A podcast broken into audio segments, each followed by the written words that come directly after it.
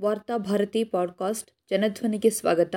February ಹನ್ನೆರಡು, ಎರಡು ಸಾವಿರದ ಇಪ್ಪತ್ನಾಲ್ಕು, ಸೋಮವಾರದ ವಾರ್ತಾಭಾರತಿ ಸಂಪಾದಕೀಯ. ಶಿಕ್ಷಕರಿಗೂ ಬೇಕಿದೆ ಕಾನೂನಿನ ರಕ್ಷಣೆ. ವೈದ್ಯರು ಮತ್ತು ರೋಗಿಗಳ ನಡುವಿನ ಸಂಬಂಧ ಅವಿನಾಭಾವವಾದುದು. ವೈದ್ಯ ವೃತ್ತಿಯನ್ನ ಜನರು ಸೇವೆ ಎಂದು ಕರೆಯುತ್ತಾ ಬಂದಿದ್ದಾರೆ. ಇಂದು ಆಸ್ಪತ್ರೆಗಳು ಬೃಹತ್ ಕಾರ್ಪೊರೇಟ್ ಸಂಸ್ಥೆಯಾಗಿ ಜನರನ್ನು ಲೂಟಿ ಮಾಡುತ್ತಿರುವ ಬಗ್ಗೆ ಮಾಧ್ಯಮಗಳಲ್ಲಿ ಚರ್ಚೆ ನಡೆಯುತ್ತಿವೆಯಾದರೂ ವೈದ್ಯರು ಮತ್ತು ರೋಗಿಯ ನಡುವಿನ ಖಾಸಗಿ ಸಂಬಂಧದ ಗೌರವ ಇನ್ನೂ ಉಳಿದುಕೊಂಡಿದೆ.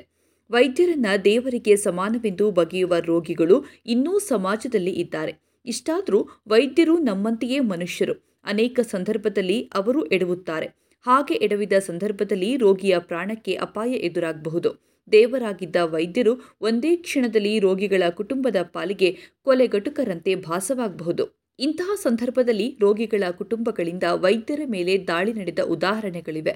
ತಮ್ಮ ಮೇಲೆ ನಡೆಯುವ ದಾಳಿಗಳ ವಿರುದ್ಧ ವೈದ್ಯರು ಹಲವು ಬಾರಿ ಸಂಘಟಿತರಾಗಿ ಪ್ರತಿಭಟನೆ ನಡೆಸಿದ್ದಾರೆ. ಅವರ ಪ್ರತಿಭಟನೆಗಳಿಗೆ ಮಣಿದು ಸರ್ಕಾರ ಅವರ ಪರವಾಗಿ ಅವರ ರಕ್ಷಣೆಗಾಗಿ ಕಠಿಣ ಕಾನೂನುಗಳನ್ನು ಜಾರಿಗೊಳಿಸಿದೆ. ವೈದ್ಯರ ಮೇಲೆ ಹಲ್ಲೆ ನಡೆಸುವುದು ಜಾಮೀನು ರಹಿತ ಅಪರಾಧ. ದೂರು ದಾಖಲಾಗಿ ಮೂವತ್ತು ದಿನಗಳ ಒಳಗೆ ತನಿಖೆ ನಡೆಸಬೇಕಾಗುತ್ತದೆ. ಅಪರಾಧಿಗೆ ಕನಿಷ್ಠ ಮೂರು ತಿಂಗಳಿಂದ ಗರಿಷ್ಠ ಏಳು ವರ್ಷದವರೆಗೆ ಜೈಲಾಗಬಹುದು. ಐದು ಲಕ್ಷ ರೂವರೆಗೆ ದಂಡ ವಿಧಿಸುವ ಅವಕಾಶವಿದೆ. ವೈದ್ಯ, ರೋಗಿಗಳ ನಡುವಿನ ಸಂಬಂಧದಂತೆಯೇ ಗುರು ಶಿಷ್ಯರ ಸಂಬಂಧಗಳನ್ನು ಸಮಾಜ ಗೌರವಪೂರ್ವಕವಾಗಿ ನೋಡುತ್ತಾ ಬಂದಿದೆ. ಆಚಾರ್ಯ ದೇವೋಭವ ಎನ್ನುತ್ತದೆ ಭಾರತೀಯ ಸಂಸ್ಕೃತಿ. ಆದರೆ ಇತ್ತೀಚಿನ ದಿನಗಳಲ್ಲಿ ಈ ಗುರು ಶಿಷ್ಯರ ಸಂಬಂಧಕ್ಕೆ ಹುಳಿ ಹಿಂಡುವ ಕೆಲಸವನ್ನ ರಾಜಕಾರಣಿಗಳು ಮಾಡ್ತಿದ್ದಾರೆ. ಒಂದೆಡೆ ಶಾಲಾ ಪಠ್ಯಗಳನ್ನ ರಾಜಕೀಯ ಪಕ್ಷಗಳು ತಮ್ಮ ಮೂಗಿನ ನೇರಕ್ಕೆ ತಿರುಚುತ್ತಿರುವುದು ಸುದ್ದಿಯಲ್ಲಿದೆ. ಇದೀಗ ಇದರ ಜೊತೆ ಜೊತೆಗೆ ಶಿಕ್ಷಕರು ಪಠ್ಯವನ್ನ ಹೇಗೆ ಕಲಿಸಬೇಕು, ಕಲಿಸಬಾರದು ಎನ್ನುವುದನ್ನು ಬೀದಿಯಲ್ಲಿರುವ ರೌಡಿಗಳು, ಗೂಂಡಾಗಳು ನಿರ್ಧರಿಸಲು ತೊಡಗಿದ್ದಾರೆ. ಶಾಲೆಗಳಿಗೆ ನುಗ್ಗಿ ಶಿಕ್ಷಕರು ಏನು ಕಲಿಸಬೇಕು, ಕಲಿಸಬಾರದು ಎನ್ನುವುದನ್ನು ಆದೇಶಿಸುತ್ತಿದ್ದಾರೆ. ವಿದ್ಯಾರ್ಥಿಗಳನ್ನ ತಿದ್ದಿ, ತೀಡಿ ಅವರನ್ನ ಯೋಗ್ಯ ಪ್ರಜೆಯಾಗಿ ರೂಪಿಸಬೇಕಾಗಿರುವ ಮಹತ್ತರ ಹೊಣೆಗಾರಿಕೆಯನ್ನು ಹೊತ್ತ ಶಿಕ್ಷಕರು ತರಗತಿಯಲ್ಲಿ ಮುಕ್ತವಾಗಿ ಪಾಠ ಮಾಡುವ ಸ್ವಾತಂತ್ರ್ಯವನ್ನು ಕಳೆದುಕೊಳ್ತಿದ್ದಾರೆ. ವಿದ್ಯಾರ್ಥಿಗಳೇ ಶಿಕ್ಷಕರನ್ನ ತಿದ್ದುವ ಮಟ್ಟಕ್ಕೆ ಸಮಾಜ ಕೆಟ್ಟು ನಿಂತಿದೆ. ಇಂದು ವೈದ್ಯರಂತೆಯೇ ಶಿಕ್ಷಕರು ಕೂಡ ಕಾನೂನಿನ ರಕ್ಷಣೆಯ ಅಡಿಯಲ್ಲಿ ಪಾಠ ಬೋಧಿಸಬೇಕಾದ ಸ್ಥಿತಿ ನಿರ್ಮಾಣವಾಗಿದೆ.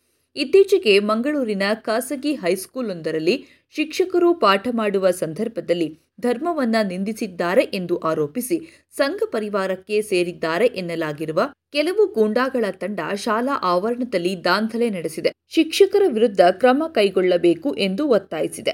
ರಾಮನ ಕುರಿತಂತೆ ಶಿಕ್ಷಕರು ಪಾಠದ ಸಂದರ್ಭದಲ್ಲಿ ಪ್ರಸ್ತಾಪಿಸಿದ್ದಾರೆ ಎನ್ನುವುದು ಅವರ ಮೇಲಿರುವ ಆರೋಪ. ಇಷ್ಟಕ್ಕೂ ಅವರು ಪಾಠದ ಸಂದರ್ಭದಲ್ಲಿ ವಿದ್ಯಾರ್ಥಿಗಳಿಗೆ ಏನನ್ನು ಹೇಳಿದ್ದಾರೆ ಎನ್ನುವುದರ ಬಗ್ಗೆ ಯಾವುದೇ ಸಾಕ್ಷ್ಯಗಳಿಲ್ಲ. ವಿದ್ಯಾರ್ಥಿಗಳ ಹೇಳಿಕೆಗಳಲ್ಲಿಯೂ ಸ್ಪಷ್ಟತೆ ಇಲ್ಲ ಸ್ಥಳೀಯ ರಾಜಕೀಯ ಶಕ್ತಿಗಳು ವಿದ್ಯಾರ್ಥಿಗಳ ಬಾಯಿಯಲ್ಲಿ ಶಿಕ್ಷಕರ ವಿರುದ್ಧ ಹೇಳಿಕೆಗಳನ್ನು ನೀಡಿಸುತ್ತಿವೆ ಎನ್ನುವುದು ಮೇಲ್ನೋಟಕ್ಕೆ ಸ್ಪಷ್ಟವಾಗುತ್ತಿದೆ. ತಮಾಷೆ ಎಂದರೆ ಶಾಲೆಯಲ್ಲಿ ಶಿಕ್ಷಕರೊಬ್ಬರು ಹಿಂದೂ ಧರ್ಮದ ಬಗ್ಗೆ ಅವಹೇಳನಕಾರಿಯಾಗಿ ಮಾತನಾಡಿದ್ದಾರೆ ಎಂದು ಒಬ್ಬ ಮಹಿಳೆ ಮೊಬೈಲ್ನಲ್ಲಿ ದೂರು ಹೇಳುತ್ತಿರುವ ಆಡಿಯೋ ಒಂದು ವೈರಲ್ ಆಗಿದೆ. ಈ ದೂರನ್ನು ಆಕೆ ನೀಡುತ್ತಿರುವುದು ಕ್ರಿಮಿನಲ್ ಪ್ರಕರಣಗಳಿರುವ ಸಂಘ ಪರಿವಾರದ ಮುಖಂಡನಿಗೆ. ಆತನಿಗೂ ಶಿಕ್ಷಣಕ್ಕೂ ಏನು ಸಂಬಂಧ?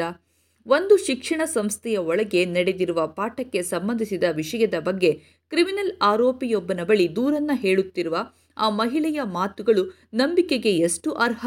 ಈ ಮೂಲಕ ತಮ್ಮ ಮಕ್ಕಳಿಗೆ ಏನನ್ನ ಹೇಗೆ ಕಲಿಸಬೇಕು ಎನ್ನುವ ತರಬೇತಿಯನ್ನ ಸಂಘ ಪರಿವಾರ ಕಾರ್ಯಕರ್ತರ ಮೂಲಕ ನೀಡಲು ಹೊರಟಿದ್ದಾರೆಯೇ? ಮೇಲ್ನೋಟಕ್ಕೆ ಇದೊಂದು ದುರುದ್ದೇಶಪೂರ್ವಕ ಆರೋಪ ಎನ್ನುವುದು ಗೊತ್ತಾಗಿಬಿಡುತ್ತದೆ. ಒಂದು ವೇಳೆ ಪೋಷಕರಿಗೆ ಶಿಕ್ಷಕರ ವರ್ತನೆಯ ಬಗ್ಗೆ ಆಕ್ಷೇಪಗಳಿದ್ದಿದ್ದರೆ ಅವರು ಖಂಡಿತವಾಗಿಯೂ ಅದನ್ನು ಗಂಭೀರವಾಗಿ ತೆಗೆದುಕೊಂಡು ಶಾಲಾ ಪ್ರಾಂಶುಪಾಲರಿಗೆ ತಿಳಿಸ್ತಾ ಇದ್ರು. ಹಾಗೆಯೇ ಶಿಕ್ಷಣ ಇಲಾಖೆಯ ಅಧಿಕಾರಿಗಳ ಗಮನವನ್ನ ಸೆಳಿತಾ ಇದ್ರು. ತಮ್ಮ ಮಕ್ಕಳ ಮೇಲೆ ಕಾಳಜಿ ಇರುವ ಯಾವ ಪೋಷಕರು ತಮ್ಮ ಮಕ್ಕಳು ಕಲಿಯುತ್ತಿರುವ ಶಿಕ್ಷಣ ಸಂಸ್ಥೆಯ ಮುಂದೆ ಸಂಘ ಪರಿವಾರದ ಕೆಲವು ಗೂಂಡಾಗಳನ್ನು ಕರೆತಂದು ನಿಲ್ಲಿಸ್ತಾ ಇರಲಿಲ್ಲ. ತರಗತಿಗಳಲ್ಲಿ ಶಾಲೆಯ ಪಠ್ಯ ಪುಸ್ತಕಗಳನ್ನು ಮುಂದಿಟ್ಟುಕೊಂಡು ಸಮಾಜದ ಒಳ ಹೊರಗಿನ ವಿಷಯಗಳನ್ನು ಶಿಕ್ಷಕರು ಸಹಜವಾಗಿಯೇ ಚರ್ಚಿಸುತ್ತಾರೆ. ಈ ಸಂದರ್ಭದಲ್ಲಿ ವಿದ್ಯಾರ್ಥಿಗಳು ಕೂಡ ಶಿಕ್ಷಕರ ಜೊತೆಗೆ ಚರ್ಚೆಗಳನ್ನು ನಡೆಸಲು ಅವಕಾಶಗಳಿರುತ್ತವೆ ರಾಮಾಯಣ ಮಹಾಭಾರತ ಧಾರ್ಮಿಕ ಗ್ರಂಥಗಳಲ್ಲ, ಅವುಗಳು ಎರಡು ಮಹಾಕಾವ್ಯಗಳು. ಆ ಕಾರಣಕ್ಕಾಗಿಯೇ ಅವುಗಳಲ್ಲಿರುವ ಕಥೆಗಳನ್ನು ಪಠ್ಯಗಳಲ್ಲಿ ಅಳವಡಿಸಲಾಗಿದೆ. ಈ ಪಠ್ಯಗಳನ್ನು ಬೋಧಿಸುವಾಗ ಆ ಗ್ರಂಥಗಳು ಪ್ರತಿಪಾದಿಸುವ ಮೌಲ್ಯಗಳನ್ನು ಶಿಕ್ಷಕರು ವಿವರವಾಗಿ ತೆರೆದಿಡಬೇಕಾಗುತ್ತದೆ. ರಾಮನ ವಚನ ಪಾಲನೆಯ ಬಗ್ಗೆ ಹೇಳುವಾಗ ಸಮಾಜದ ವಚನ ಭ್ರಷ್ಟರನ್ನ ಶಿಕ್ಷಕರು ಸಹಜವಾಗಿಯೇ ಉಲ್ಲೇಖಿಸುತ್ತಾರೆ. ಸಾಮಾಜಿಕ ಸುಧಾರಕರ ಬಗ್ಗೆ ಬೋಧನೆಗಳನ್ನು ಮಾಡುವಾಗ ಸಹಜವಾಗಿಯೇ ಅವರು ಯಾವ ಕೆಡುಕುಗಳ ವಿರುದ್ಧ ಹೋರಾಡಿದರು ಎನ್ನುವುದನ್ನು ವಿದ್ಯಾರ್ಥಿಗಳಿಗೆ ತಿಳಿಸಬೇಕಾಗುತ್ತದೆ.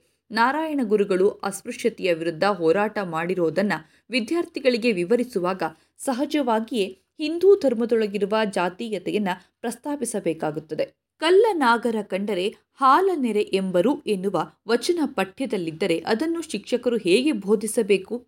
ಈ ಸಂದರ್ಭದಲ್ಲಿ ಶಿಕ್ಷಕರು ಬಸವಣ್ಣ ಎತ್ತಿ ಹಿಡಿದ ವೈಚಾರಿಕತೆಯನ್ನು ಬೋಧಿಸಿದರೆ ವಿದ್ಯಾರ್ಥಿಗಳಿಗೆ ಅದು ತಮ್ಮ ಧರ್ಮದ ಅವಹೇಳನವಾಗಿ ಭಾಸವಾಗಬಹುದು. ಸ್ವಾಮಿ ವಿವೇಕಾನಂದರು ಪುರೋಹಿತಶಾಹಿ ವ್ಯವಸ್ಥೆಯ ವಿರುದ್ಧ ಟೀಕೆಗಳನ್ನು ಮಾಡಿದ್ದಾರೆ. ಹಾಗೆಯೇ ಅಂಬೇಡ್ಕರ್ ಕೂಡ ಜಾತಿ ಅಸಮಾನತೆಯ ವಿರುದ್ಧ ಧ್ವನಿ ಎತ್ತಿದ್ದಾರೆ. ಇವೆಲ್ಲವನ್ನ ಶಿಕ್ಷಕರು ಮುಂದಿನ ದಿನಗಳಲ್ಲಿ ವಿದ್ಯಾರ್ಥಿಗಳಿಗೆ ವಿವರಿಸುವುದು ಹೇಗೆ? ಎಲ್ಲ ಧರ್ಮಗಳಲ್ಲೂ ಮೌಢ್ಯಗಳಿವೆ. ಸಮಾಜಕ್ಕೆ ಕಂಟಕವಾಗಿರುವ ಮೌಢ್ಯಗಳ ಬಗ್ಗೆ ವಿದ್ಯಾರ್ಥಿಗಳಿಗೆ ತಿಳಿಸಿ, ಅವರಲ್ಲಿ ವೈಜ್ಞಾನಿಕ, ವೈಚಾರಿಕ ಪ್ರಜ್ಞೆಯನ್ನು ಮೂಡಿಸುವುದು ಶಿಕ್ಷಕರ ಕರ್ತವ್ಯವಾಗಿದೆ. ವಿಜ್ಞಾನದ ಬಗ್ಗೆ ಪಾಠ ಮಾಡುವಾಗ ಹಲವು ಮೌಢ್ಯಗಳ ವಿರುದ್ಧವೂ ಮಾತನಾಡುವುದು ಅನಿವಾರ್ಯವಾಗುತ್ತದೆ. ಇದನ್ನು ವಿದ್ಯಾರ್ಥಿಗಳು ತಪ್ಪು ತಿಳಿದುಕೊಂಡು ಪೋಷಕರ ಬಳಿ ಧರ್ಮವನ್ನು ನಿಂದಿಸಿದ್ದಾರೆ ಎಂದು ದೂರು ಹೇಳಿದರೆ ಅದನ್ನು ಗಂಭೀರವಾಗಿ ತೆಗೆದುಕೊಳ್ಳುವುದು ಎಷ್ಟು ಸರಿ? ಈ ಸಂದರ್ಭದಲ್ಲಿ ಸೂಕ್ಷ್ಮವನ್ನು ಅರ್ಥ ಮಾಡಿಕೊಂಡು ಪೋಷಕರು ನೇರವಾಗಿ ಶಿಕ್ಷಕರ ಜೊತೆಗೆ ಮಾತುಕತೆ ನಡೆಸಬೇಕು. ಒಂದು ವೇಳೆ ಶಿಕ್ಷಕರು ಪೂರ್ವಾಗ್ರಹ ಪೀಡಿತರಾಗಿ ಒಂದು ಧರ್ಮವನ್ನು ನಿಂದಿಸಿರುವುದು ನಿಜವೇ ಆಗಿದ್ದರೆ ಅದರ ವಿರುದ್ಧ ಕ್ರಮ ಕೈಗೊಳ್ಳಲು ಶಿಕ್ಷಣ ಇಲಾಖೆ ಇದೆ. ಯಾವ ಕಾರಣಕ್ಕೂ ಶಿಕ್ಷಣ ಸಂಸ್ಥೆಗಳ ಆವರಣಗಳಿಗೆ ಗೂಂಡಾಗಳು ರಾಜಕೀಯ ಕಾರ್ಯಕರ್ತರು ಪ್ರವೇಶಿಸಲು ಪೋಷಕರು ಅವಕಾಶ ನೀಡಬಾರದು. ಅದರಿಂದ ಹೆಚ್ಚು ನಷ್ಟ ವಿದ್ಯಾರ್ಥಿಗಳಿಗೆ ಹೊರತು ಶಿಕ್ಷಣ ಸಂಸ್ಥೆಗಲ್ಲ. ಇದೇ ಸಂದರ್ಭದಲ್ಲಿ ಪೂರ್ವಾಗ್ರಹ ಪೀಡಿತ ಧರ್ಮಾಂಧ ಶಿಕ್ಷಕರು ಇಲ್ಲವೆಂದಿಲ್ಲ. ಇಸ್ರೋದಂತಹ ಸಂಸ್ಥೆಗಳೊಳಗೆ ಮೌಢ್ಯಗಳನ್ನು ಹರಡುವ ವಿಜ್ಞಾನಿಗಳಿರುವಾಗ ಶಿಕ್ಷಣ ಸಂಸ್ಥೆಗಳಲ್ಲಿ ಜಾತೀಯತೆ, ಧರ್ಮಾಂಧತೆ, ರಾಜಕೀಯ ಪಕ್ಷಪಾತಿ ಶಿಕ್ಷಕರು ಸೇರಿಕೊಂಡರೆ ಅದರಲ್ಲಿ ಅಚ್ಚರಿಯಿಲ್ಲ ಅಂತಹ ಶಿಕ್ಷಕರು ಕಂಡುಬಂದಾಗ ಶಿಕ್ಷಣ ಇಲಾಖೆಗಳಿಗೆ ದೂರುಗಳನ್ನು ನೀಡಬಹುದು. ತೀರಾ ಅಗತ್ಯವಿದ್ದರೆ ಅವರ ವಿರುದ್ಧ ಪ್ರಕರಣಗಳನ್ನು ದಾಖಲಿಸಬಹುದು. ಇದೇ ಸಂದರ್ಭದಲ್ಲಿ ವಿದ್ಯಾರ್ಥಿಗಳ ಜೊತೆಗೆ ಯಾವ ಸಂಬಂಧವೂ ಇಲ್ಲದ ರಾಜಕೀಯ ಗೂಂಡಾಗಳು ಶಾಲಾ ಸಂಸ್ಥೆಗಳ ಆವರಣದಲ್ಲಿ ದಾಂಧಲೆ ನಡೆಸಲು ಮುಂದಾದರೆ ಶಿಕ್ಷಕರ ರಕ್ಷಣೆಗಾಗಿ ಕಾನೂನೊಂದನ್ನು ಜಾರಿಗೊಳಿಸುವ ಅಗತ್ಯವಿದೆ. ಇಲ್ಲದೇ ಇದ್ದರೆ ಮುಂದಿನ ದಿನಗಳಲ್ಲಿ ಶಿಕ್ಷಕರು ಕಾಟಾಚಾರಕ್ಕೆ ಪಾಠ ಮಾಡಿ ಕೈ ತೊಳೆದುಕೊಳ್ಳಬಹುದು. ವಿಜ್ಞಾನ ಪಾಠ ಮಾಡಲು ಶಿಕ್ಷಕರು ಹಿಂಜರಿಯುವ ಸ್ಥಿತಿ ನಿರ್ಮಾಣವಾಗಬಹುದು. ಇದರಿಂದ ಮತ್ತೆ ನಷ್ಟ ಸಮಾಜಕ್ಕೆ. ಆದುದರಿಂದ ಶಿಕ್ಷಕರ ಪಾಠಗಳ ಬಗ್ಗೆ ದೂರುಗಳು ಬಂದರೆ ಅದನ್ನು ನಿಭಾಯಿಸಲು ಶಿಕ್ಷಣ ಇಲಾಖೆಯೊಳಗೆ ಮಾರ್ಗದರ್ಶಿ ತಂಡವೊಂದು ರಚನೆಯಾಗಬೇಕು.